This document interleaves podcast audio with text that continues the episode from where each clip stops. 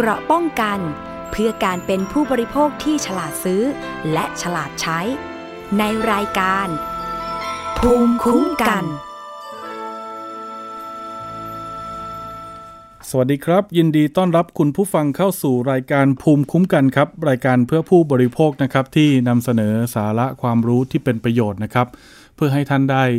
เป็นเกราะป้องกันตัวเองนะครับ รวมถึงเป็นแนวทางในการให้ความรู้หรือแนะนำผู้อื่นนะครับ ที่เขาประสบปัญหานะครับรายการของเราจะออกอากาศทุกวันจันทร์ถึงศุกร์ครับ เวลา 11 นาฬิกาถึง 12 นาฬิกาครับวันนี้ประจำวันศุกร์ที่ 6 สิงหาคม 2564 พบกับผมประพาสเลิศวิไลดำเนินรายการครับ คุณผู้ฟังสามารถติดตามรับฟังรายการของเรานะครับ และดาวน์โหลดรายการได้ที่ www.thaipbspodcast.com นะครับ แล้วก็ที่แอปพลิเคชันไทย PBS Podcast ครับ ในส่วนของ Facebook นะครับ ไปติดตามได้เลยนะครับที่ไทย PBS Podcast ครับผม รวมถึงช่องทางวิทยุนะครับ ติดตามได้จากสถานีวิทยุชุมชนนะครับ ที่เชื่อมโยงสัญญาณจากเรานะครับรวมถึงสถานีวิทยุในเครือ R Radio ครับ ของวิทยาลัยอาชีวศึกษาทั้งหมด 142 สถานีนะครับ ก็ช่วงนี้นะครับคุณผู้ฟังครับสำสำหรับผู้ติดเชื้อนะครับจำนวนผู้ติดเชื้อในแต่ละวันก็ยังสูงขึ้นอย่างต่อเนื่องนะครับ ก็ในช่วงสัปดาห์นี้ก็มีหลายวันนะครับที่ตัวเลขผู้ติดเชื้อประจำวันนั้น แตะเข้าไปที่ 20,000 กว่าคนนะครับ ผมก็สะท้อนถึงกระบวนการในการที่จะต้องรับมือนะครับคุณผู้ฟังเกี่ยวกับเรื่องการหาสถานที่รักษา แต่เดิมเนี่ยนะครับทางภาครัฐได้จัด เกี่ยวกับเรื่องสถานที่รักษาไว้อยู่ในระดับอย่างเช่น โรงพยาบาลทั่วไปใช่ไหมครับก็คือโรงพยาบาลที่เราเคยไปหาคุณหมอไปรักษาตัวนะครับ พอหลังจากนั้นก็จะมีเกี่ยวกับเรื่องโรงพยาบาลสนามนะครับ แล้วก็เป็น hospitel ก็คือเอาอพาร์ตเมนต์หรือโรงแรมนะครับมาปรับเป็นสถานที่รักษาตัว แต่ตอนนี้ไม่ใช่อย่างนั้นแล้วนะครับ เพราะว่าปริมาณผู้ติดเชื้อนั้นเยอะมากเกินกำลังที่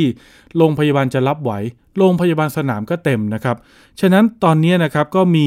หลาย ๆ หน่วยงานหลาย ๆ ภาคส่วนนะครับที่จัดทำเป็นศูนย์พักคอยนะครับ หรืออาจจะเลือกให้กับผู้ติดเชื้อเนี่ยรักษาที่บ้านนะครับการรักษาที่บ้านเนี่ยกระทรวงสาธารณสุขเขาเรียกว่า home isolation นะครับหรือตัวย่อว่า HI นะครับ แต่ถ้าเกิดว่าใครที่รักษาที่บ้านไม่ได้ กักตัวที่บ้านไม่ได้นะครับ ก็จำเป็นที่จะต้องหาสถานที่ให้กับเขา นะครับก็มีการจัดตั้งศูนย์พักคอยครับในส่วนของศูนย์พักคอยนี้จะใช้คำว่า community isolation หรือ CI นะครับฉะนั้นถ้าอยู่ที่บ้านเราเรียกว่า HI แต่ถ้าอยู่ที่ศูนย์พักคอยนะครับที่ชุมชน หรืออาจจะเป็นสำนักงานเขตจัดให้ก็เป็น CI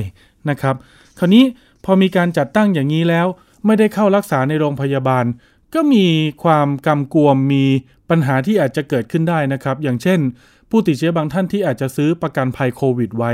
ทั้งในส่วนของการคุ้มครองเมื่อตรวจเจอนะครับ คุ้มครองค่ารักษาพยาบาล รวมถึงการคุ้มครองเรื่องการชดเชยรายได้นะครับ ในประเด็นนี้นะครับก็ล่าสุดนี้ก็ขยับขยื่นกันรวดเร็วทีเดียวนะครับสำหรับสำนักงานคณะกรรมการกำกับและส่งเสริมการประกอบธุรกิจประกันภัยนะครับ ที่ได้ออกคำสั่งนายทะเบียนด่วนเลยนะครับ เมื่อวันที่ 29 กรกฎาคมที่ผ่านมา กำหนดนะครับให้ผู้เอาประกันภัยที่ติดเชื้อและรักษาตัวที่บ้านคือทั้ง Home Isolation แล้วก็ Community Isolation เนี่ยสามารถที่จะเบิกเคลมค่ารักษาพยาบาลรวมถึงค่าชดเชยรายได้ ได้ดังเช่นปกติเหมือนที่รักษาที่โรงพยาบาลนะครับ โดยคำสั่งนี้นะครับก็จะเป็นคำสั่งที่ 43ทับ2564 นะครับ ส่วนอีกคำสั่งหนึ่งก็จะเป็น 44ทับ2564 นะครับ ก็รายละเอียดทั้งหมดนี้เดี๋ยวเราจะไปพูดคุยกับท่านเลขาธิการคอปพนะครับ ดร สุทธิพลทวีชัยการครับ สวัสดีครับท่านเลขาธิการครับ ครับ สวัสดีครับคุณประภาสสวัสดีครับ ท่านผู้ฟังครับ ท่านครับที่มาของคำสั่งในทะเบียนที่ 43 และ 44ทับ2564 นี่เป็นอย่างไรบ้างครับท่านเลขาครับ ครับคือตัวคำสั่งทั้งสองคำสั่งเนี่ยนะครับ เป็นคำสั่งที่เเกี่ยวกับเรื่องของการที่จะทำยังไงให้ผู้เอาประกันภัย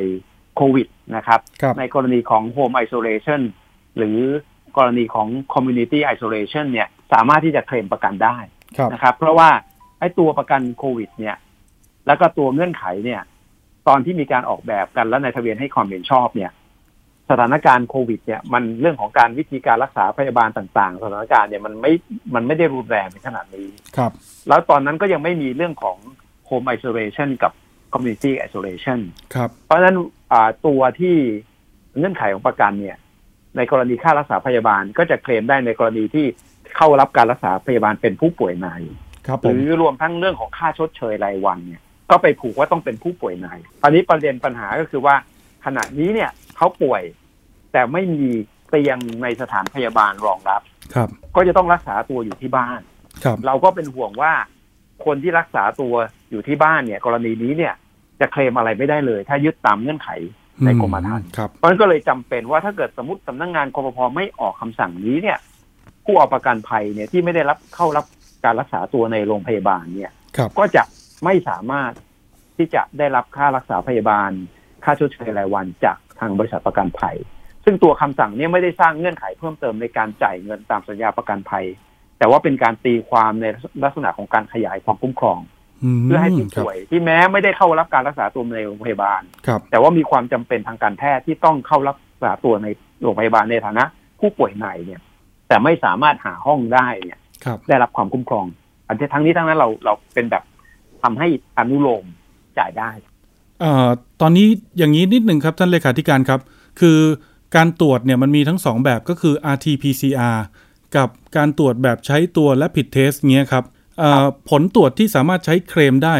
สามารถใช้เคลมได้ทั้งสองแบบเลยไหมครับอตัวตัวปัญหาของตัว rapid test เนี่ยก็ครับคือ พอพอแยงจมูกไปเสร็จปั๊บเนี่ย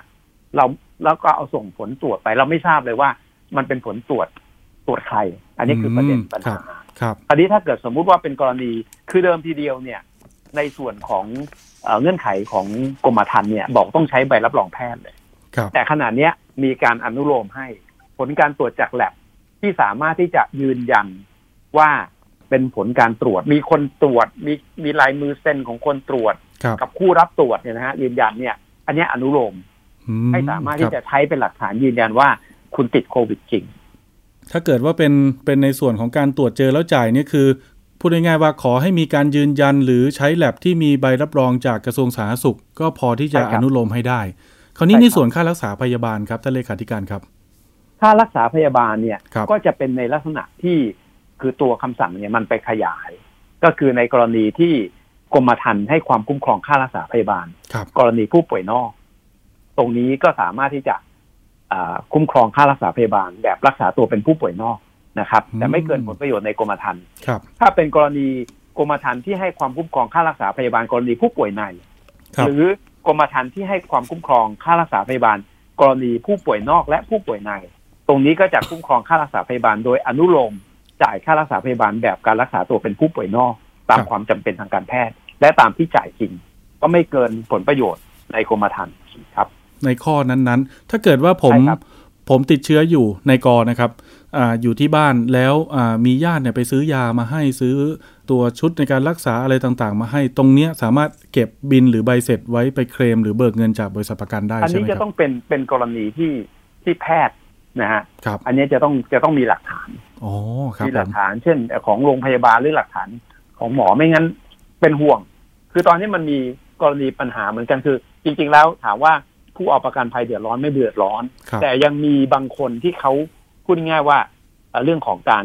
ช่อฉนประกันภัยอ่าครับตอนนี้ยังยังมีอยู่เช่น ไปปลอมใบรับรองแพทย์ครับไปปลอมผลการตรวจ อันเนี้ยที่เราเป็นห่วง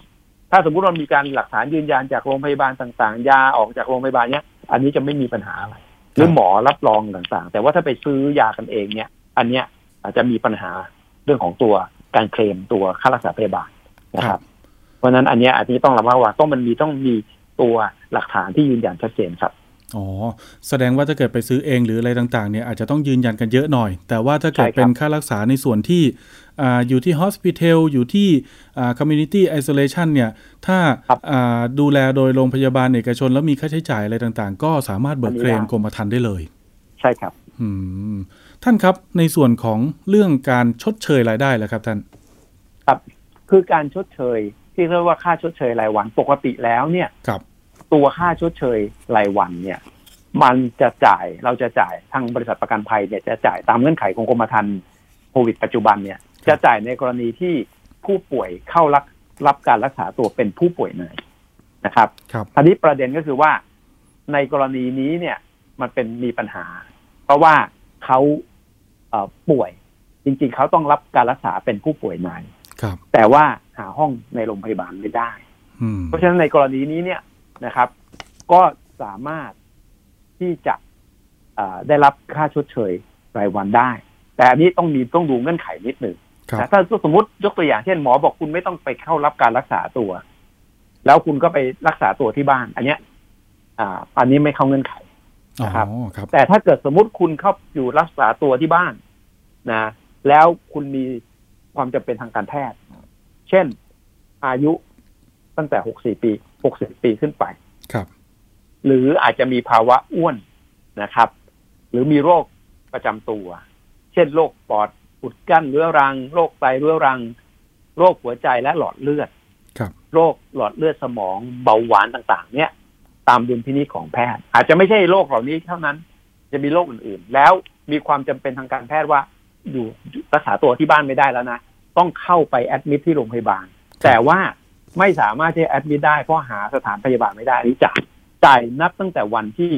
หมอเข้าวินิจฉัยว่ามีความจำเป็นนะครับตอนนี้ในตัวในตัวคำสั่งที่ออกไปเนี่ย ใช้คำว่าตัวอย่างเช่น ไม่ได้หมายเขาว่า คุณจะต้องมีทั้งอายุต้องหกสิบปีขึ้นไปต้องมีภาวะอ้วน ต้องมีโรคปอดอุดกั้นเรื้อรังอันนั้นไม่ใช่หมายความว่าคุณเข้าลักษณะอย่างใดอย่างหนึ่งนะแต่ว่าถ้าเกิดสมมติคุณอยู่ในกลุ่มเขียว คือไม่จำเป็นต้องไปเข้ารักษาตัวในโรงพยาบาลเลย หมอเขาบอกว่าให้อยู่โฮมไอโซเลชันนะฮะแล้วก็ดูวัดระดับของออกซิเจน วัดไข้อะไรเงี้ยเป็นต้นเนี่ย ตัวเนี้ยในลักษณะนี้เนี่ย เราถือว่ายังไม่ถือเสมือนเป็นผู้ป่วยหนักนะครับเหตุที่เราที่เราไม่ได้ให้เคลม เราคิดว่าไม่ให้เคลมค่าชดเชยรายวัน กรณีของ Home Isolation หรือ Community Isolation ได้ทุกกรณีเนี่ย เพราะว่าเงื่อนไขในกรมธรรม์ประกันภัยโควิด ปัจจุบันเนี่ยในเรื่องค่าชดเชยรายวันเนี่ยเขาให้ความคุ้มครองเฉพาะกรณีผู้ป่วยในไม่ได้ครอบคลุมเฉพาะ Home Isolation หรือ Community Isolation เพราะฉะนั้นถ้าเราจะจะจะขยายการตีความออกไปเนี่ย มันควรจะขยายการตีความโดยเอามาจุดก่อเกี่ยวว่า คนที่จะเคลมได้เนี่ย ค่าชดเชยรายวัน ควรจะต้องเป็นเสมือนผู้ป่วยในคือหมอบอกว่าคุณต้องคุณต้องเข้ารักษาการ ตัวในโรงพยาบาลละ แต่เพอเอิญหาห้องไม่ได้นะครับ แต่ว่าในส่วนของตัวตัวอย่างที่ว่าโอเค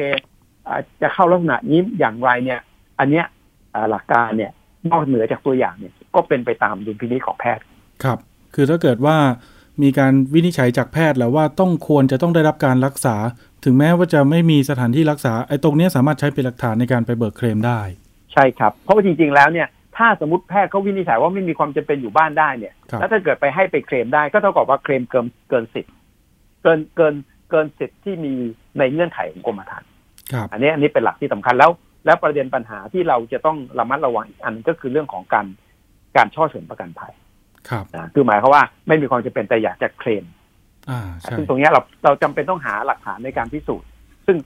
ขณะนี้เนี่ยต้องต้องเรียนว่าทั้งบริษัทประกันภัยก็ไม่ได้ผู้ผู้เชี่ยวชาญ ในความจำเป็นก็ต้องใช้ความจำเป็น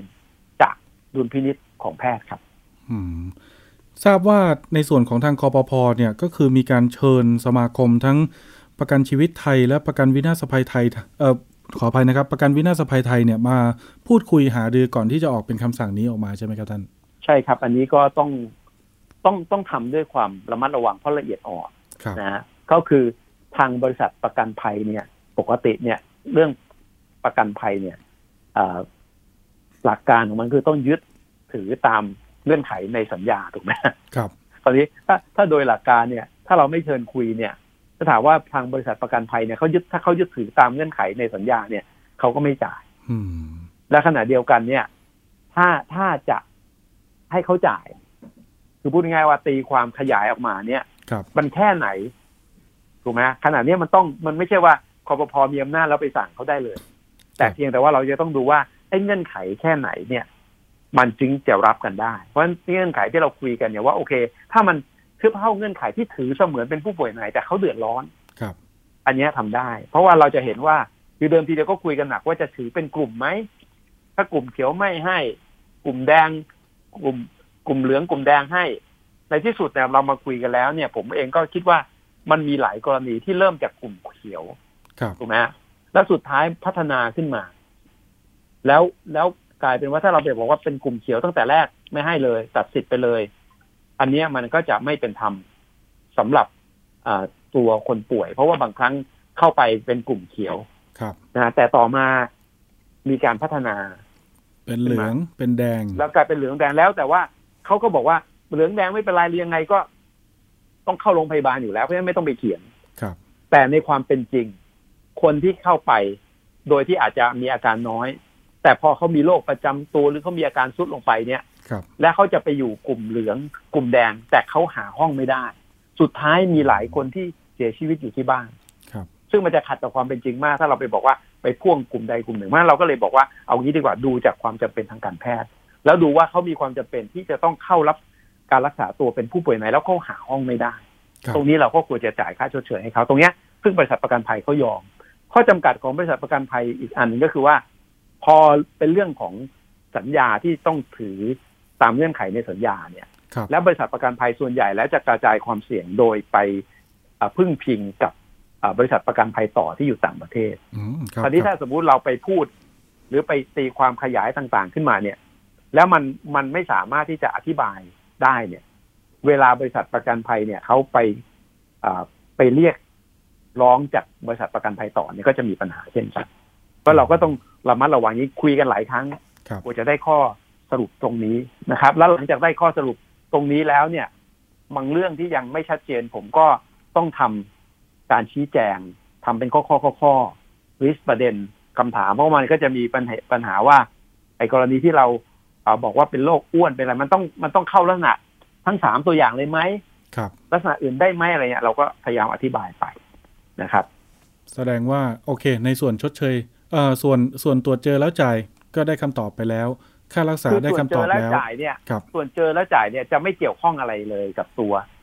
คำสั่งนี้เพราะเจอแล้วจ่ายไม่ว่าคุณจะเข้า home isolation community community isolation อย่างไรเนี่ย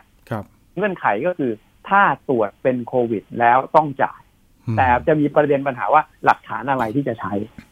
นะครับ ซึ่งขณะนี้ก็มีการ อนุโลมให้มีความยืดหยุ่น เพราะว่าถ้าคุณไปเอาเกิดเอาใบรับรองแพทย์เนี่ย แน่นอนที่สุดบางทีหาไม่ได้หาที่ตรวจยากมากแต่ว่าถ้าเกิดไปเอาใช่ แต่ถ้าจะไปเอา rapid test เนี่ย ก็ไม่แน่ใจว่ามันเป็นเทสของใครครับ เข้าใจครับก็ไม่มีปัญหาเพราะฉะนั้นมันบริษัทประกันภัยก็จะอย่างน้อยสุดคุณจะต้องมีตัวหลักฐานที่ยืนยันว่าโอเค คนที่รับการตรวจและ positive เนี่ย เป็นของเจ้าตัวจริง ๆ ครับ ที่จะเป็นคนที่ที่เป็นผู้ที่จะเคลมเอาประกันครับ ครับผม ท่านเลขาครับ ในส่วนของสุดท้ายคือถ้าเกิดกรมธรรม์ประกันภัยโควิดเนี่ยในกรณีที่โคม่าหรือเสียชีวิตเนี่ยสมมุติว่านายกเป็นโรคหัวใจ ติดเชื้อโควิด เข้าไปรักษา สุดท้ายแล้วเนี่ยอาการสุดแย่ลงแล้ว หัวใจล้มเหลว แพทย์ลงความเห็นว่าหัวใจล้มเหลว อย่างนี้เขาจะไปเคลมค่าเสียหาย หรือค่าสินไหมทดแทนจากประกันโควิด ได้ไหมครับ หรือว่าต้องระบุเป็นเพราะโควิด เท่านั้น อันเนี้ยบางหลายกรณีเนี่ยเราเราอนุโลมให้ได้ นะฮะมันจะมีเคสที่เข้ามาแล้วประกันไม่จ่าย แต่ยกตัวอย่างเช่นอปอดติดเชื้อเสียชีวิตภาวะหายใจล้มเหลวเนี่ย ในหลายกรณีบริษัทประกันภัยก็จ่ายนะครับ คือต้องดูว่ามันมีสาเหตุไหมแต่เช่น ถ้าเกิดสมมติอาไปเสียชีวิตเกิดมันคนละเรื่องกันเลยเนี่ย มันมีโอกาสสูงนะฮะที่ที่ที่การพอเสียชีวิตเนี่ยจะไม่ได้เกิดจากเหตุ มันจะเกิดไม่ใช่จากเหตุว่าหมอเขาจะไปลงความเห็นว่าเป็นโควิด นะเพราะว่าการโควิดมันทำให้หนึ่งปอดระบบการหายใจล้มเหลว หรืออาจจะเขาอาจจะมีภาวะเรื่องหัวใจแล้วมันจะทำให้เป็นอันตรายต่อหัวใจเขาเนี่ย อันนี้เราต้องดูครับนะจุดูในส่วนของว่าโอเคมันมีจุดเกี่ยวข้องจุดเกาะเกี่ยวกับเรื่องของอาการของโควิดหรือไม่ครับนะแล้วถ้าเกิดสมมติมันเกิดมีปัญหาเข้ามาจริง ๆ เนี่ย ก็แล้วคิดว่าไม่ได้รับความเป็นธรรมก็ร้องมาที่สำนักงานคอปพอได้เลยครับยินดีที่จะช่วยเหลือ คือถ้าเกิดประชาชนให้มากที่สุด ถ้าเกิดมีความเกี่ยวเนื่อง มีความเชื่อมโยงกับโควิด -19 ที่จะอาจจะนำไปสู่การเสียชีวิตเนี่ยก็มาพิจารณามาตั้งโต๊ะคุยกันได้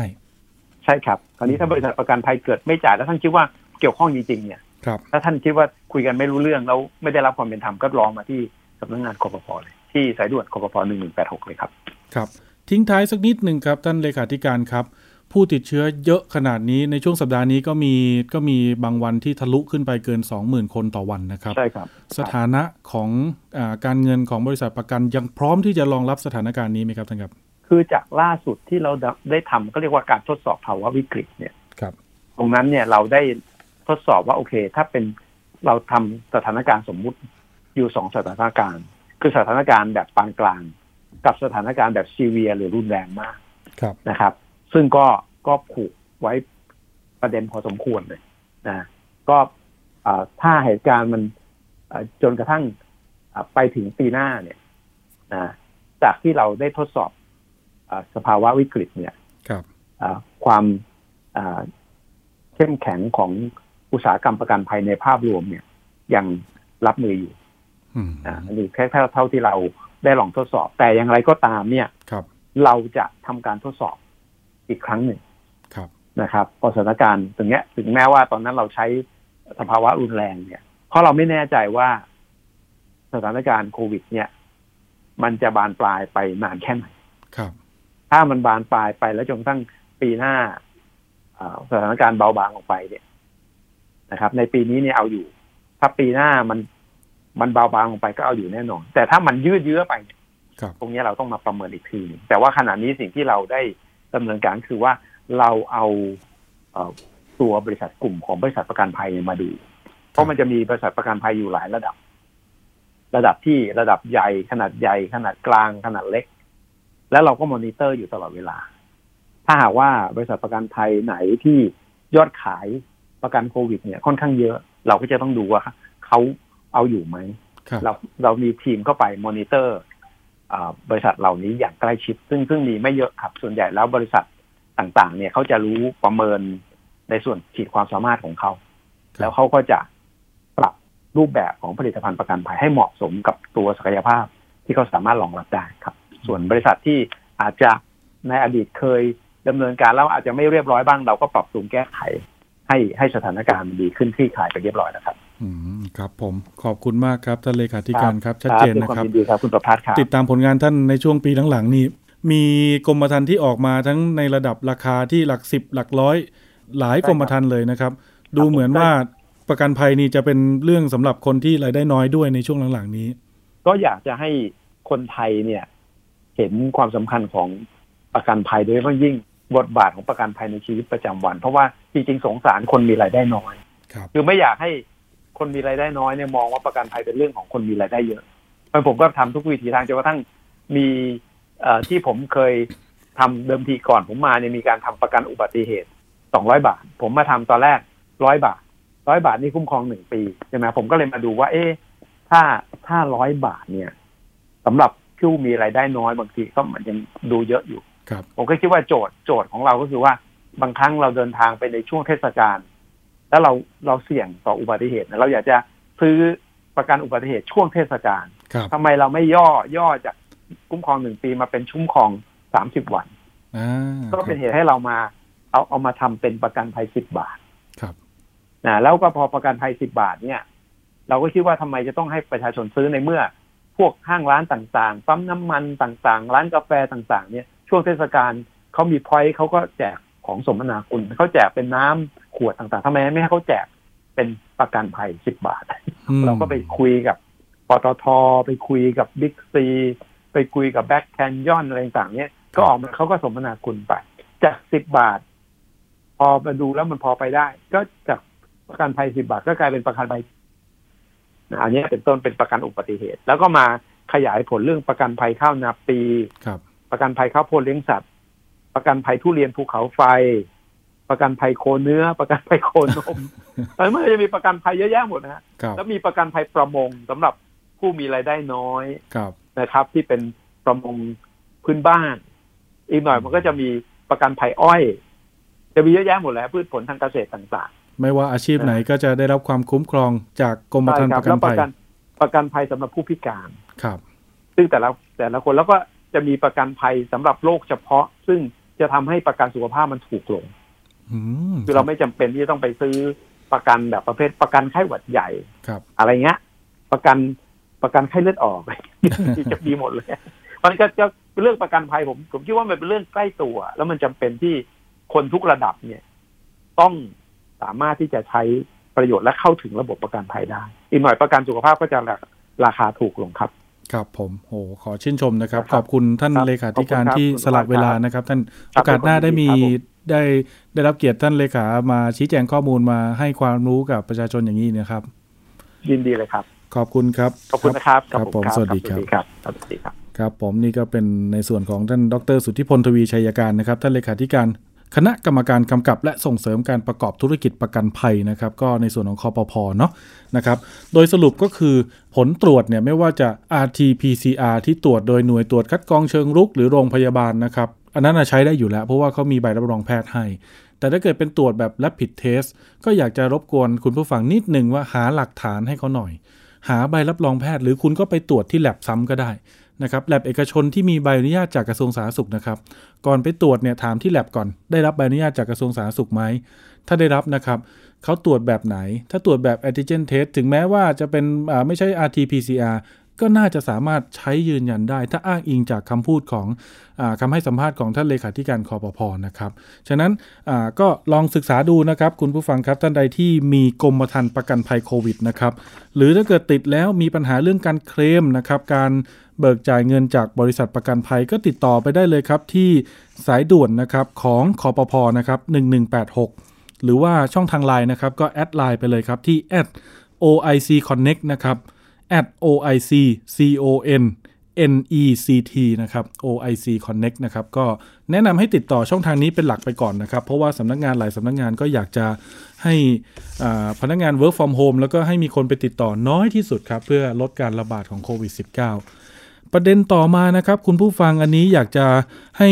ท่านที่สนใจกำลังมองหาบ้านซื้อบ้านเนี่ยอยากจะให้พิจารณากันดูดี ๆ นะครับ เดี๋ยวเราจะมีสายของอาจารย์ปรเมศนะครับ เพราะว่าในส่วนของข้อมูลของผู้ร้องเรียนแต่ผมพูดแทนเลยแล้วกันนะครับ เพราะว่าเวลาเราอาจจะมีจำกัดเคสนี้นะครับมีบริษัทเอกชนบริษัทหนึ่งนะครับจะไม่เอ่ยชื่อแล้วกันนะครับ ใช้วิธีการคือไปประมูลบ้านนะครับ ที่ถูกยึดนะครับจากเวทีการขายทอดตลาดของกรมบังคับคดี วางเงิน 10%ของมูลค่าทรัพย์นะครับแม้ทรัพย์นั้นจะติดจำนองอยู่ประมูลได้แล้วเนี่ยเสร็จแล้วเอามาทำยังไง เอามาปล่อยเช่าซื้อกับบุคคลอื่นครับ เขามีการกำหนดอย่างนี้นะครับ จากข้อมูลที่เราได้รับการร้องเรียนมาว่า บริษัทรายนี้ให้บุคคลทั่วไปนะครับ มาเช่าซื้อบ้านที่บริษัทไปประมูลมานะครับ โดยทำสัญญานะครับ 3 ฉบับด้วยกัน แต่ไม่ได้ทำพร้อมกันนะครับ สัญญา 1 ก่อน สัญญา 1 ครบแล้วไปสัญญา 2 สัญญา 2 ครบแล้วไปสัญญา3นะครับในลักษณะที่ต้องสงสัยว่าเอ๊ะอย่างเงี้ยมันเข้าข่ายเป็นการกระทำความผิดอาญาหรือไม่นะครับ เดี๋ยวเราทักทายสายโฟนอินกันก่อนนะครับ สวัสดีครับอาจารย์ปรเมศครับอ้าวสวัสดีครับอาว่าไง ครับผมอาจารย์ปรเมศอินทรชุมนุมนะครับท่านอายการอยู่ในสายนะครับ อาจารย์มีข้อมูลร้องเรียนเรื่องทำสัญญาเช่าซื้อบ้านกับบริษัทเอกชนรายหนึ่งครับ ผมขออนุญาตให้ข้อมูลแทนผู้ร้องเรียนเลยนะครับ ก็คือสัญญาที่คือบริษัทนี้ไปประมูลทรัพย์จากการขายทอดตลาดครับอาจารย์ วางเงิน 10%มูลค่าทรัพย์ที่ติดจำนองมา แล้วก็มาปล่อยเช่าซื้อให้กับบุคคลทั่วไปหนึ่งเนี่ยจะต้องทำสัญญา เขามีสัญญาทั้งหมด 3 ฉบับทำคนละคราวกันนะครับ เสร็จสัญญา1ไปสัญญา2แล้วไปสัญญา3สัญญาช่วงแรกเนี่ยแปลงเดียวกันเหรอบ้านหลังเดียวกันหรือเปล่าใช่ครับใช่ครับ สัญญาช่วงแรกเนี่ยให้ผู้ซื้อเนี่ยเช่าก่อน สมมุติว่าเช่าเดือนละหมื่นใช่ไหมครับ ก็จ่ายค่าเช่าไปครบ 6 เดือนจ่ายตรงอยู่ตรงมาตลอดก็จะได้สิทธิ์ทำสัญญา 2 สัญญา2เนี่ยคือระยะ 1 ปี ให้เช่ากับออม ก็คือจ่ายค่าเช่า 1 0,000 เท่าเดิมนั่นแหละครับ แต่เป็นค่าเช่า 5,000 ออม 5,000 ถ้าเกิดจ่ายดีจ่ายตรงก็จะได้สิทธิ์ทำสัญญา 3 นะครับ สัญญา 3 ก็จะเป็น 1 ปีเหมือนกันเช่าบวกออมก็เงื่อนไขเดียวกันครับ คราวนี้เนี่ยพอครบ 3 ระยะแล้วเนี่ยเขาก็จะให้ผู้ซื้อนะครับไปทำการประเมินราคาบ้านณขนาดนั้นนะครับ แล้วก็มาดูซิว่าเงินออมเนี้ยถึง 10%ของมูลค่าประเมินหรือยัง ถ้าเกิดถึงแล้วนะครับ ก็ทำสัญญาเช่าซื้อกัน แต่ถ้ายังไม่ถึงก็ให้สามารถหาเงินมาเติมให้ครบ 10%นั้นได้นะครับแต่ถ้าเกิดว่าหาเงินมาเติมไม่ได้ ก็ยังต้องทำสัญญาเช่าบวกออมนี้ไปเรื่อยๆ จนกว่าเงินออมจะได้ถึง 10%ของทรัพย์หลังนั้น แต่คราวนี้เนี่ยมันก็เกิดปัญหาอย่างนี้ครับอาจารย์ ผู้เสียหายส่วนใหญ่เนี่ยบางทีเนี่ยอยู่ไปก็ย่อมมีปัญหาทางการเงินบ้างจ่ายไม่ครบจ่ายไม่ตรงบ้าง เอามาเป็นเหตุในการยกเลิกสัญญาบ้าง หรือบางส่วนก็ถูกขับไล่ออกมาจากทรัพย์เลย หรือบางส่วนคือจ่ายตรงมาตลอด แต่ได้รับหนังสือจากธนาคารซึ่งเป็นเจ้าหนี้เก่าอของทรัพย์นั้นนะครับ ที่ยังไม่ได้ถูกปิดจำนองเนี่ย ตอนประมูลจากกรมบังคับคดีมาส่งหนังสือมาขับไล่ครับอาจารย์ อย่างนี้ผู้ที่ไปเช่าซื้อเนี่ยเขาเขาได้รับการประพฤติที่ถูกกฎหมายไหมครับ อาจารย์บริษัทนี้ทำอะไรน่าสงสัยไหมเนี่ยจริงต้องดูอย่างนี้นะ ถ้าเขาจะเอามาให้เราทำสัญญาคือสัญญาเบื้องต้นมันมัน มันจีจะทำสัญญาเช่าซื้ออะครับใช่ไหมครับ ทีนี้ปัญหาว่าจะให้เช่าซื้อเนี่ยเขาจะต้องเป็นเจ้าของทรัพย์สินซะก่อนคำถามที่สองก็คือว่าที่เขาไปวางสิบเปอร์เซ็นไว้เพื่อการประมูลเนี่ยเขารับโอนจากกรมบังคับคดีหรือยัง แต่ถ้าในความกรมบังคับคดียังไม่โอนให้เนี่ยเขาก็มาทำสัญญานี้ไม่ได้ ครับ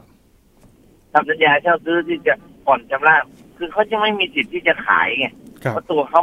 คือการการขายเนี่ย เจ้าของกรรมสิทธิ์ต้องเป็นผู้ขาย เช่าซื้อก็เหมือนกัน ไม่ใช่ว่าของใครก็ได้ แต่ถ้าสัญญาเช่าเนี่ย ผมผมผมผมมีทรัพย์สินของอามผมอาจจะเอาให้คนอื่นเช่าได้ ครับ เพราะการเช่าไม่จำเป็นต้องให้เจ้าของเป็นผู้ให้เช่า แต่เช่าซื้อก็ดี มันก็ซื้อก็ดี คนที่จะทำสัญญาเหล่านี้ได้ต้องเป็นเจ้าของก่อน ถ้ายังไม่ได้เป็นเจ้าของเนี่ย มันก็เป็นกลายเป็นอาจจะกลายเป็นโชคโกงได้เนาะครับ มีเยอะไหมล่ะแบบเนี้ย ตอนนี้ได้รับแจ้งข้อมูลว่ามีการรวบรวมผู้เสียหายได้ประมาณสามสิบกว่ารายครับอาจารย์ แล้วกำลังจะมีการไปแจ้งความแจ้งความร้องทุกข์ไว้ก่อน น่าจะเป็นการช่อโกงนะครับ แล้วเผลอๆเนี่ยอาจจะเป็นการปฏิบัติที่มันไม่ถูกต้องด้วยนะ ไม่ถูกต้องแน่นอนอะคือกรณีที่ยังไม่ได้เป็นเจ้าของกรรมสิทธิ์แล้วมาทำลักษณะ จะให้เขาเช่าซื้อเนี่ยไม่ได้ถ้าให้เช่านะได้เพราะผู้เช่าเนี่ยก็คือผู้ให้เช่าไม่จำเป็นต้องเป็นเจ้าของ แต่เช่าซื้อ นะครับสัญญาซื้อขายคือสัญญาซื้อบุคคลไปเดี๋ยวนี้ว่าผู้ขายเนี่ยตกลงโอนกรรมสิทธิ์นั้นเขาต้องมีกรรมสิทธิ์ก่อนแนะนำว่าต้องแจ้งความอะแจ้งความดำเนินคดีดีกว่าครับ มีผู้เสียหายบางรายครับ อาจารย์เอ่อจริง ๆ ส่วนใหญ่เลยครับ ส่วนใหญ่เป็นผู้ที่เคยมีประวัติทางการเงินไม่ดีครับ แล้วก็ มีรายได้ขึ้นมาระดับหนึ่งก็อยากมีบ้านอะไรเงี้ยแต่ยังกู้ไม่ผ่านก็ก็ก็จะมาเจอกับบริษัทที่เขาโฆษณาในลักษณะเงี้ยครับว่าขายบ้านมือสองนะครับผ่อนได้ทุกคนไม่ต้องกู้แบงค์ไม่ต้องไม่ไม่ต้องเช็คแบงค์ลิสใช่ไหมไม่ต้องเช็คแบงค์ลิสไม่ต้องดูเครดิตบูโรครับ คือผ่อนตรงกับบริษัทเลย กลายเป็นอย่างนั้นไปอีกว่ามันน่าจะมีมีความผิดตามกฎหมายนะแนะนำให้ให้ดำเนินคดีครับ ผมว่าพาไปแจ้งความตรวจสอบก่อนดีกว่าพนักงานสอบสวนดำเนินการได้น่าจะเหมาะสมที่สุดครับ ครับ อาจารย์ครับอย่างนี้ถ้าเกิดไปแจ้งความแล้ว สิทธิ์ในในตัวของผู้เสียหายนั้นเขาสามารถทำอะไรได้บ้างครับอาจารย์อ่าเราเป็นคนซื้อใช่ไหมล่ะ ครับ พูดถึงเราเป็นคนซื้อใช่ไหมครับ เป็นคนขาย คือตอนนี้ถ้ากรรมสิทธิ์ไม่โอนธนาคารก็ถึงไม่ยอมไงครับก็ถึงไม่ยอมคือปกติเราวางเงินเนี่ยเราวางเงินสิบเปอร์เซ็นเพื่อเพื่อประมูลสาทรัพย์สินจาก จากศาลเนี่ยจากกรมบังคับคดีเนี่ย แล้วมันต้องชำระภายในเจ็ดวันนะหลักการเนี่ยถ้าไม่เจ็ดวันในกรมบังคับคดีจะยกเลิก ยกเลิกสัญญาอันนั้นที่ยกเลิกสัญญานั้นแล้วให้เราเข้าไปอยู่เนี่ย มันเหมือนกับเรากลายเป็นผู้บุกรุกอะนี่มันต้องเช็คหลายดอกไงเช็คหลายตอนว่าเฮ้ยเขายกเลิกหรือเปล่าคุณวางสิบเปอร์เซ็นจริง แต่คุณไม่ไปชำระค่าเช่าซื้อไปค่าประมูลภายในสิบวันเนี่ยเขายกเลิกครับ แล้วพวกนี้มาหากินอย่างนี้หรือเปล่า น่าจะต้องตรวจสอบครับ ครับ อย่างนี้ถ้าเกิดว่าอยู่ผมผมทำสัญญาเช่าและซื้อบ้านตรงนี้อยู่นะครับ อาจารย์ตามที่บริษัทเขากำหนดเนี่ย แต่พอดีเจ้าหนี้ธนาคารเนี่ยเขาส่งหนังสือมาว่าขับไล่คราวนี้ยผมไม่ยอมออก ผมจะเสียเปรียบไหมครับเสียเปรียบนะเสียเปรียบเพราะว่า ถ้าถ้าเขายังไม่ได้เป็นเจ้าของกรรมสิทธิ์โดยตรงเนี่ยครับเจ้าพนักงานบังคับคดีเนี่ย มีสิทธิ์ที่ออกคำขอให้ออกมีคำสั่งให้ออกได้ ถ้าไม่ออกเนี่ยถูกหมายจับได้โอ้แสดงว่าผมจะเอาสัญญาที่ผมทำที่ผมทำกับบริษัทที่ไปอ้างไม่ได้เลย สู้ไม่ได้ฮะสู้ไม่ได้เพราะเพราะผมบอกแล้วไงถ้าเขาไม่มีกรรมสิทธิ์ในทรัพย์สินเนี่ยเขาก็เอามาให้เราเช่าซื้อไม่ได้ ครับ ทีนี้เมื่อเมื่อเราไม่ยอมออกเนี่ยนั่นน่ะ เป็นเรื่องที่สำนักงานบังคับคดีเขาจะยื่นคำร้องต่อศาลขอให้ศาลออกหมายจับ จนกว่าจะออก หรือถ้าไม่ออกก็อาจจะขังไว้จนกว่าจะออกครับ นอกเหนือจากการดำเนินคดีอาญาครับ อาจารย์ค่าผ่อนค่าออมค่าเช่านะครับ ที่จ่ายไปให้บริษัทแล้วถ้าเป็นคดีอาญาแล้วเนี่ยนะไม่ถ้าเป็นคดีอาญาแล้วพลังพลาอายการก็ฟ้องเนี่ย เราก็ขอให้มีการชดใช้ค่าเสียหายไปในคดีอาญาได้โดยไปยื่นคำร้องพร้อมกับฟ้องนี่แหละ โดยไม่ต้องเสียค่าธรรมเนียมเมื่อเราชนะคดีเราก็จะได้ค่าเสียหายทันที ทีนี้ถ้าเขาถ้าเขากลัวว่าเขาจะต้องรับผิดชอบ เขาอาจเจรจากับเราก็ได้เพราะถ้าเป็นข้อหาพวกชอบโกงอย่างเงี้ย มันยอมความได้ไงครับกก็คือทางทางที่หนึ่งคือแจ้งความดำเนินคดีแล้วเมื่อถึงชั้นดำเนินคดีไปก่อน และดูผลคดีครับว่าจะออกมารูปไหนก็เดี๋ยวค่อยว่ากันอีกทีหนึ่งถ้าเกิดว่าพนักงานสอบสวนบอกมีความเห็นสั่งฟ้องส่งพนักงานในยการแล้วในการในการฟ้องเราก็ยื่นคำร้องขอให้ชดใช้ค่าเสียหายเพ ราะการฟ้องคดียาณเวลานี้เนี่ย ถ้าพนักงานในการฟ้องคดียาผู้เสียหายมีสิทธิ์ขอรับค่าเสียหายได้ทุกคดีทุกประเภท ไม่ว่าจะเป็นผิดประมาททำร้ายร่างกายฆ่าหรือ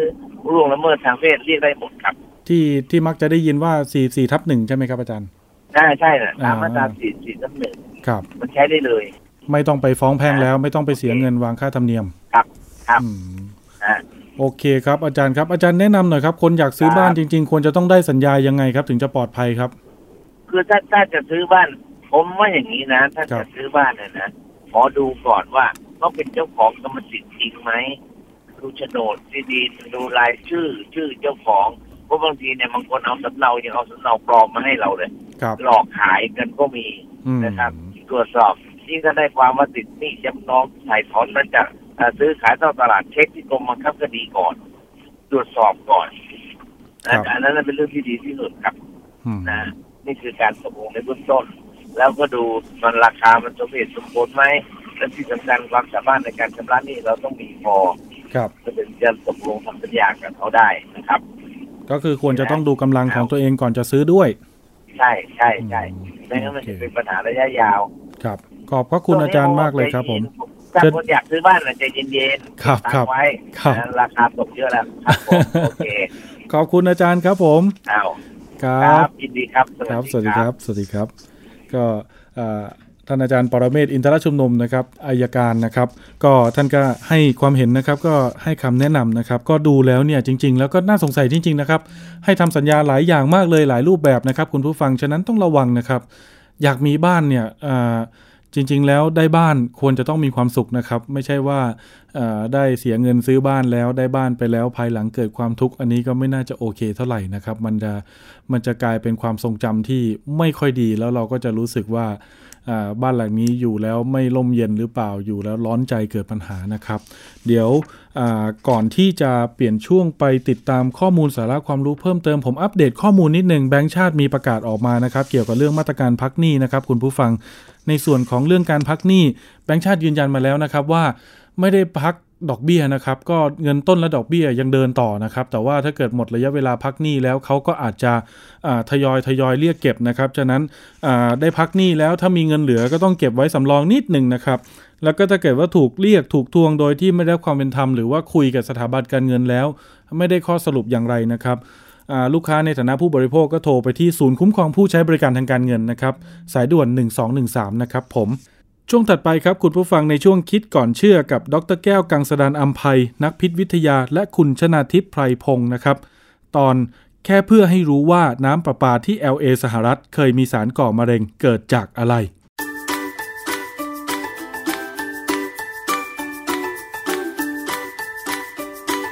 ช่วงคิดก่อนเชื่อ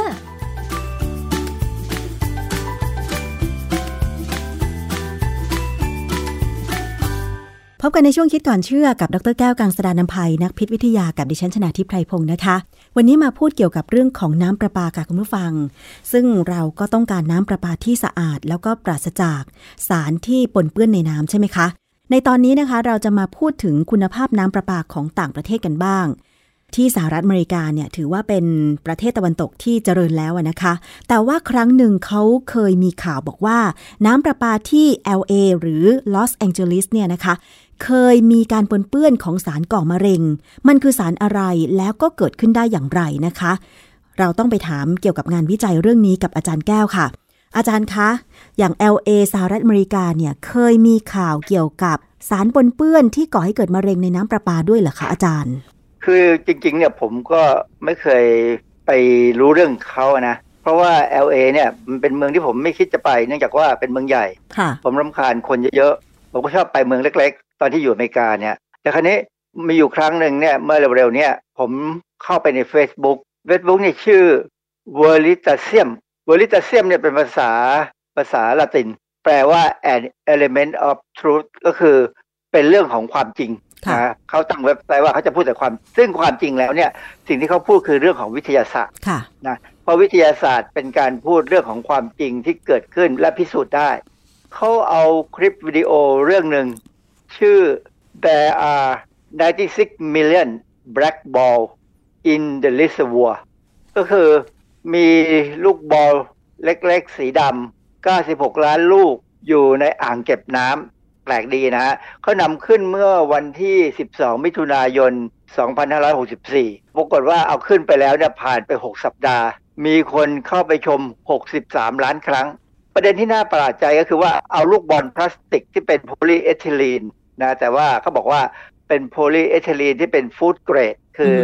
คุณภาพที่ใช้ทำขวดน้ำขวดอาหารอะไรได้นะฮะ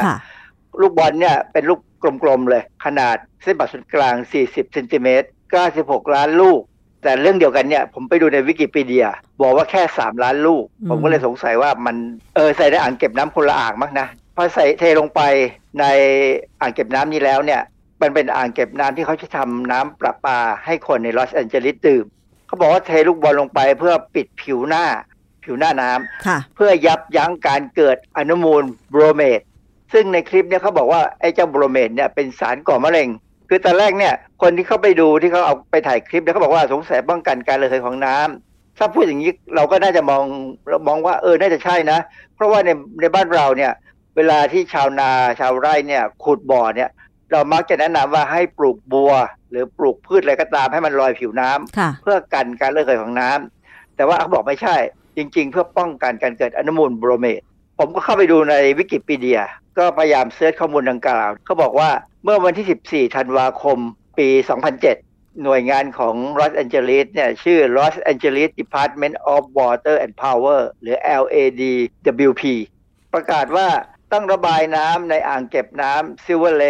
กกับอ่างเก็บน้ำเอลิเซียนทิ้งเนื่องจากการปนเปื้อนของโบรเมตอ่างเก็บน้ำซิลเวอร์เลกกับเอลิเซียนเนี่ยถูกตรวจพบว่ามีอนุมูลโบรไมด์จากน้ำบาดาลอ่างเก็บน้ำเนี่ยเขาเขาเอาน้ำบาดาลมาเก็บไว้นะเพื่อจะไปทำน้ำประปาเนี่ยนะฮะเพื่อมันมีโบรไมด์แล้วเนี่ยพอเขาเติมคลอรีนลงไปเพื่อฆ่าเชื้อ ขณะที่เติมเนี่ยก็มันก็จะมีแสงแดดที่แรงกล้าซึ่งเราไม่จะคิดว่าแสงแดดที่ดีนะฆ่าเชื้อโรคได้ด้วย ปรากฏว่ากระบวนการเนี่ยก่อให้เกิดอนุมูลโบรเมตค่ะ อันนี้เขาก็ต้องกำจัดโบรเมตทิ้ง โดยการระบายน้ำทิ้งหมดเลย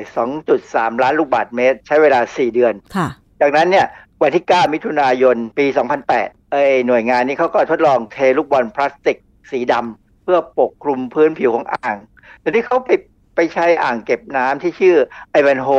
นะซึ่งเป็นอ่างเล็กกว่าอ่างเก่านะ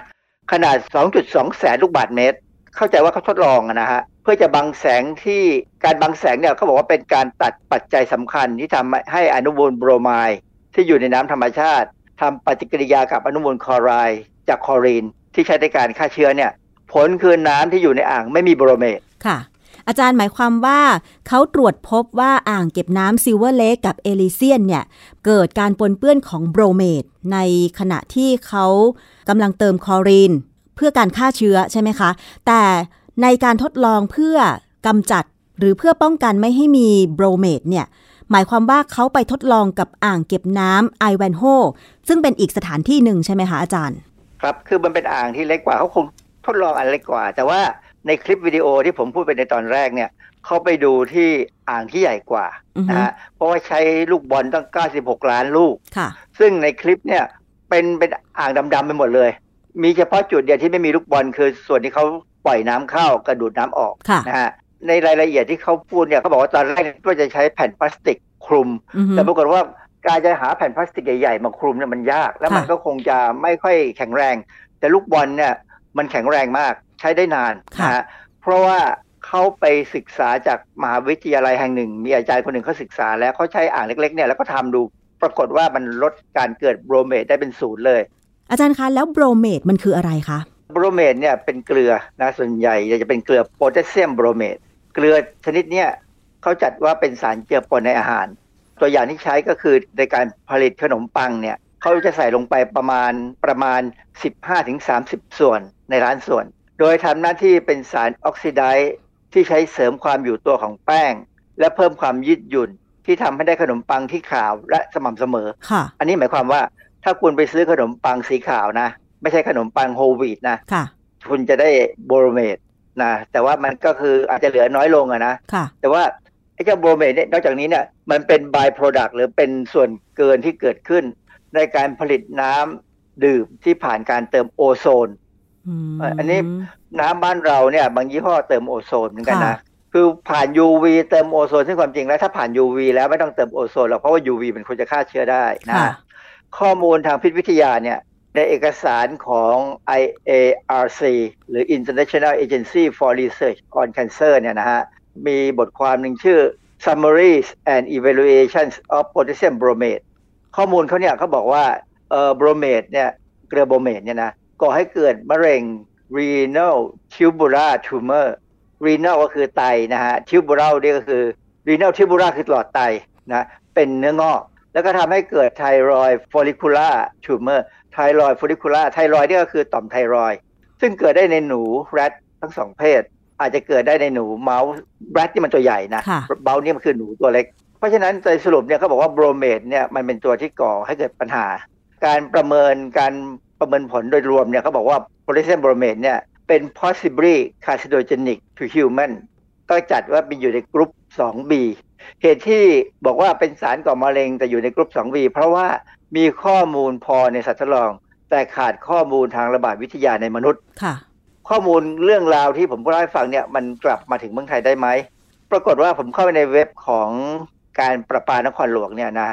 มีข้อมูลเมื่อวันที่ 25 ถึง 28 กรกฎาคมเนี่ยมีคนเขาถามว่าน้ำต้มปลอดภัยไหมหมายความว่าเอาน้ำประปาเนี่ยไปต้มแล้วมันปลอดภัยไหม เพราะว่าปกติเนี่ยเรารู้ว่าการต้มน้ำประปาซึ่งมีคลอรีนเหลืออยู่ค้างเนี่ยนะ จะทำให้เกิดสารก่อมะเร็งระดับต่ำๆสารก่อมะเร็งที่เกิดจากการต้มน้ำประปาเนี่ยเราเรียกว่าไตรฮาโลเมเทนคำตอบเขาก็มีการตอบนะว่าการประปาเนี่ยตรวจสอบพวกนี้อยู่นะฮะในปริมาณเพราะว่าปริมาณมันคงต่ำแหละนะแล้วเขาก็บอกว่าเขาตรวจอะไรบ้าง ก็มีการตรวจปริมาณโบรมีนในน้ำเป็นหนึ่งในสิ่งที่การประปาตรวจ แต่เขาเขาก็แค่บอกว่าเขาตรวจนะเขาไม่ได้บอกว่ามีเท่าไหร่นะฮะแต่เข้าใจว่ามันคงต่ำมาแหละโบรมีนในน้ำประปา มันมาจากไหน มันก็คงมาจากน้ำดิบ น้ำดิบเราก็มาจากแม่น้ำลำคลองเนี่ยนะโบรมีนเนี่ยจริง ๆ มัน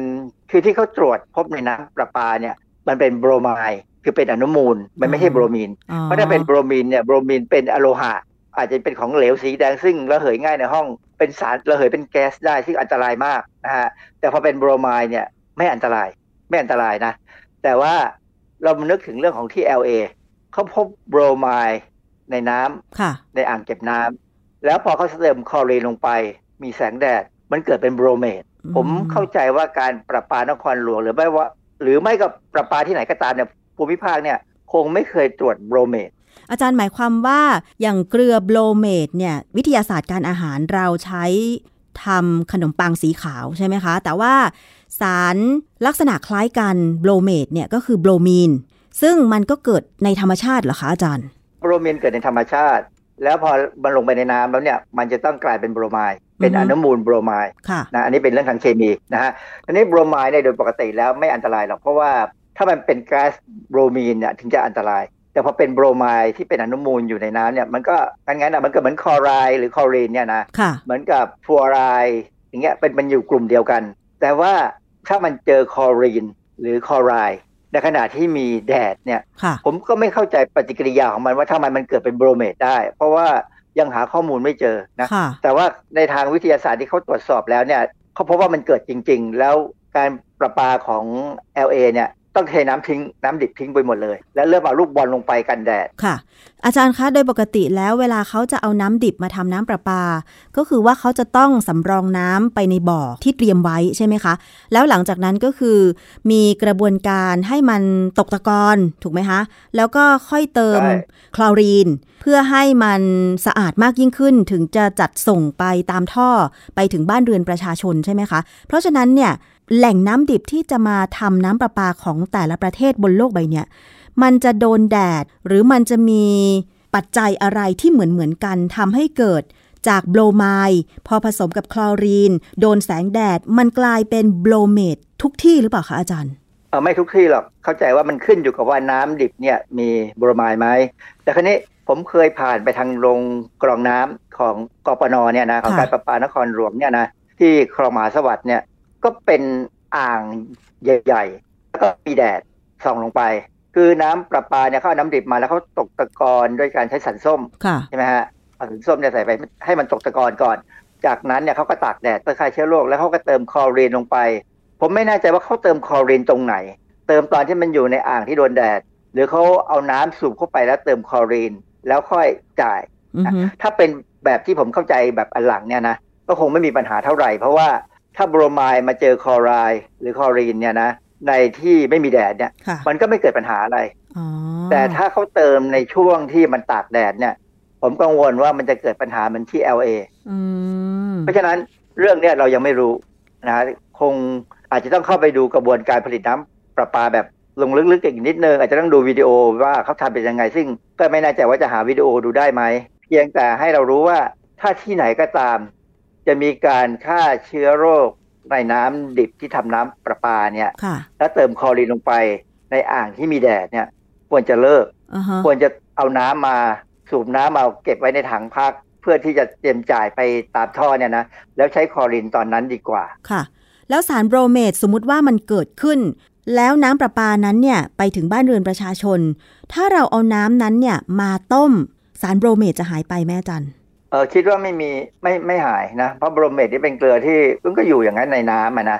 อย่างเวลาเราทำขนมปังเนี่ยมันก็เป็นความร้อนใช่ไหมค่ะ มันก็ยังอยู่เลย อยู่ค้างอยู่ได้นะฮะเพราะฉะนั้นเนี่ยคือคือจริงๆเนี่ยเวลาเขาบอกให้กินขนมปังแบบโฮลวีดแบบไม่ฟอกเนี่ยความหมายเขาต้องการให้ได้ใยอาหารเขาไม่เคยสนใจเรื่องโบรเมตหรอกเพียงแต่ว่า ตอนนี้เนี่ยอย่างที่ LA เนี่ยนะในในเรื่องในคลิปเนี่ยเขาบอกว่าการทำน้ำประปาของเขาเนี่ยบังเอิญผสมไปตาม บ้านต่างๆเนี่ยมันมีบางบ้านเนี่ยเขาเอาน้ำเนี่ยไปทำเป็นเครื่องดื่มเพื่อขาย ปรากฏว่าผมก็ไม่เข้าใจว่าคนขายเครื่องดื่มเนี่ยเขาตรวจ bromate ได้ยังไง หรือเขามีความรู้สึกยังไงถึงตรวจ bromate พอตรวจแล้วเขาก็ร้องไปที่ที่หน่วยงานประปาของของลอสแอนเจลิสเนี่ยว่ามี bromate ซึ่งเป็นสารก่อมะเร็งหัวหน้างานที่เขาทำเรื่องน้ำประปาเนี่ยเขาถึงก็อ้าวเขาก็เลยมาศึกษาดู แล้วก็เลยหาวิธีป้องกัน มีความรู้พอสมควรนะอาจารย์เขาถึงสามารถตรวจสอบโบรเมตได้เนี่ยค่ะ เขาอาจจะเอาเครื่องดื่มเขาส่งไปขึ้นทะเบียนไปตรวจวิเคราะห์เพื่อขึ้นทะเบียนมั้งใช่ไหมพอตรวจวิเคราะห์เพื่อขึ้นทะเบียนแล้วเนี่ยเอออเมริกาเนี่ยเขาก็ตรวจหลายอย่างเขาตรวจ ผมไม่รู้เขาตรวจอะไรบ้างนะแต่สามารถตรวจถึงโบรเมตได้นี่แสดงว่าลึกซึ้งนะแต่ของไทยเนี่ยการประปาบอกว่าตรวจเหมือนกันใช่ไหมคะปริมาณสารโบรมีนในน้ำแต่ว่าแต่ว่าก็คือยังไม่เผยผลเขาตรวจโบรมายเขาตรวจโบรมายแล้วคงคงมันคงต่ำอะนะเขาก็เลยไม่ได้ให้ตัวเลขเรา เวลาเข้าไปในเว็บของกบนเนี่ย เราจะเห็นแค่ว่าเขาตรวจอะไร แต่ตัวเลขเนี่ยเขาก็มันคงเปลี่ยนไปเปลี่ยนมาเรื่อยๆเขาเลยไม่เสนอนะ ค่ะ เราต้องบริโภคโบรเมดขนาดไหนเราถึงจะมีความเสี่ยงเป็นมะเร็งนะคะอาจารย์ จริงๆเนี่ยนะเวลาเขาทดลองในสัตว์ทดลองเนี่ยเขาใช้ปริมาณสูงมาก เพื่อให้เห็นผล แต่ว่าสิ่งที่เราบริโภคเป็นประจำเนี่ยผมก็ยังหวังว่ามันคงจะต่ำนะคงไม่สูงมากมายหรอกเพราะว่ามันมันร่างกายเราเนี่ยทำลายทิ้งได้พอสมควรค่ะนะเอางี้ดีกว่า คงไม่ถึงกับมีปัญหาเพียงแต่ว่า ถ้ากังวลก็ซื้อเครื่องกรองน้ำมากรอง แต่ว่าการกรองน้ำเนี่ยนะเออเรามีอาจจะมีถ้าเป็นชนิดที่เป็นเขาเรียกว่าเรซินเนี่ยนะมันพอจะจับโบรเมตได้นะเพราะว่ามันเป็นการจับอนุมูลที่มีประจุ แต่ว่าในเรื่องของการกรองน้ำแล้วต้องการที่จะเอาเชื้อโรคออกเนี่ยเป็นอีกเรื่องหนึ่งค่ะ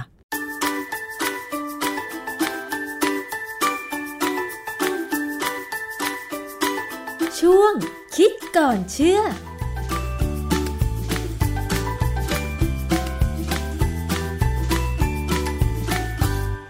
ครับทั้งหมดนี้ก็เป็นสาระความรู้และข้อมูลที่หวังว่าจะเป็นประโยชน์กับคุณผู้ฟังนะครับ ก็ไว้เป็นภูมิคุ้มกันครับ แล้วก็ไว้ไปแนะนำบอกต่อกับเพื่อนๆ หรือคนในครอบครัวคนรอบตัวที่ท่านรู้จักครับผมโอกาสหน้าเดี๋ยวมาติดตามรายการพบกันใหม่ได้นะครับ ในทุกวันจันทร์ถึงศุกร์เลยนะครับ ท่าน 11 นาฬิกาถึง 12 นาฬิกา วันนี้หมดเวลาแล้วครับ ผมประพาสเลิศวิไลลาไปก่อนนะครับ ขอบคุณครับ สวัสดีครับ ตามรายการได้ที่ www.thaipbspodcast.com แอปพลิเคชัน Thai PBS Podcast หรือฟังผ่านแอปพลิเคชัน Podcast ของ iOS Google Podcast Android Podbean SoundCloud และ Spotify ติดตามความเคลื่อนไหวของรายการและแสดงความคิดเห็น โดยกดถูกใจที่ facebook.com/thaipbspodcast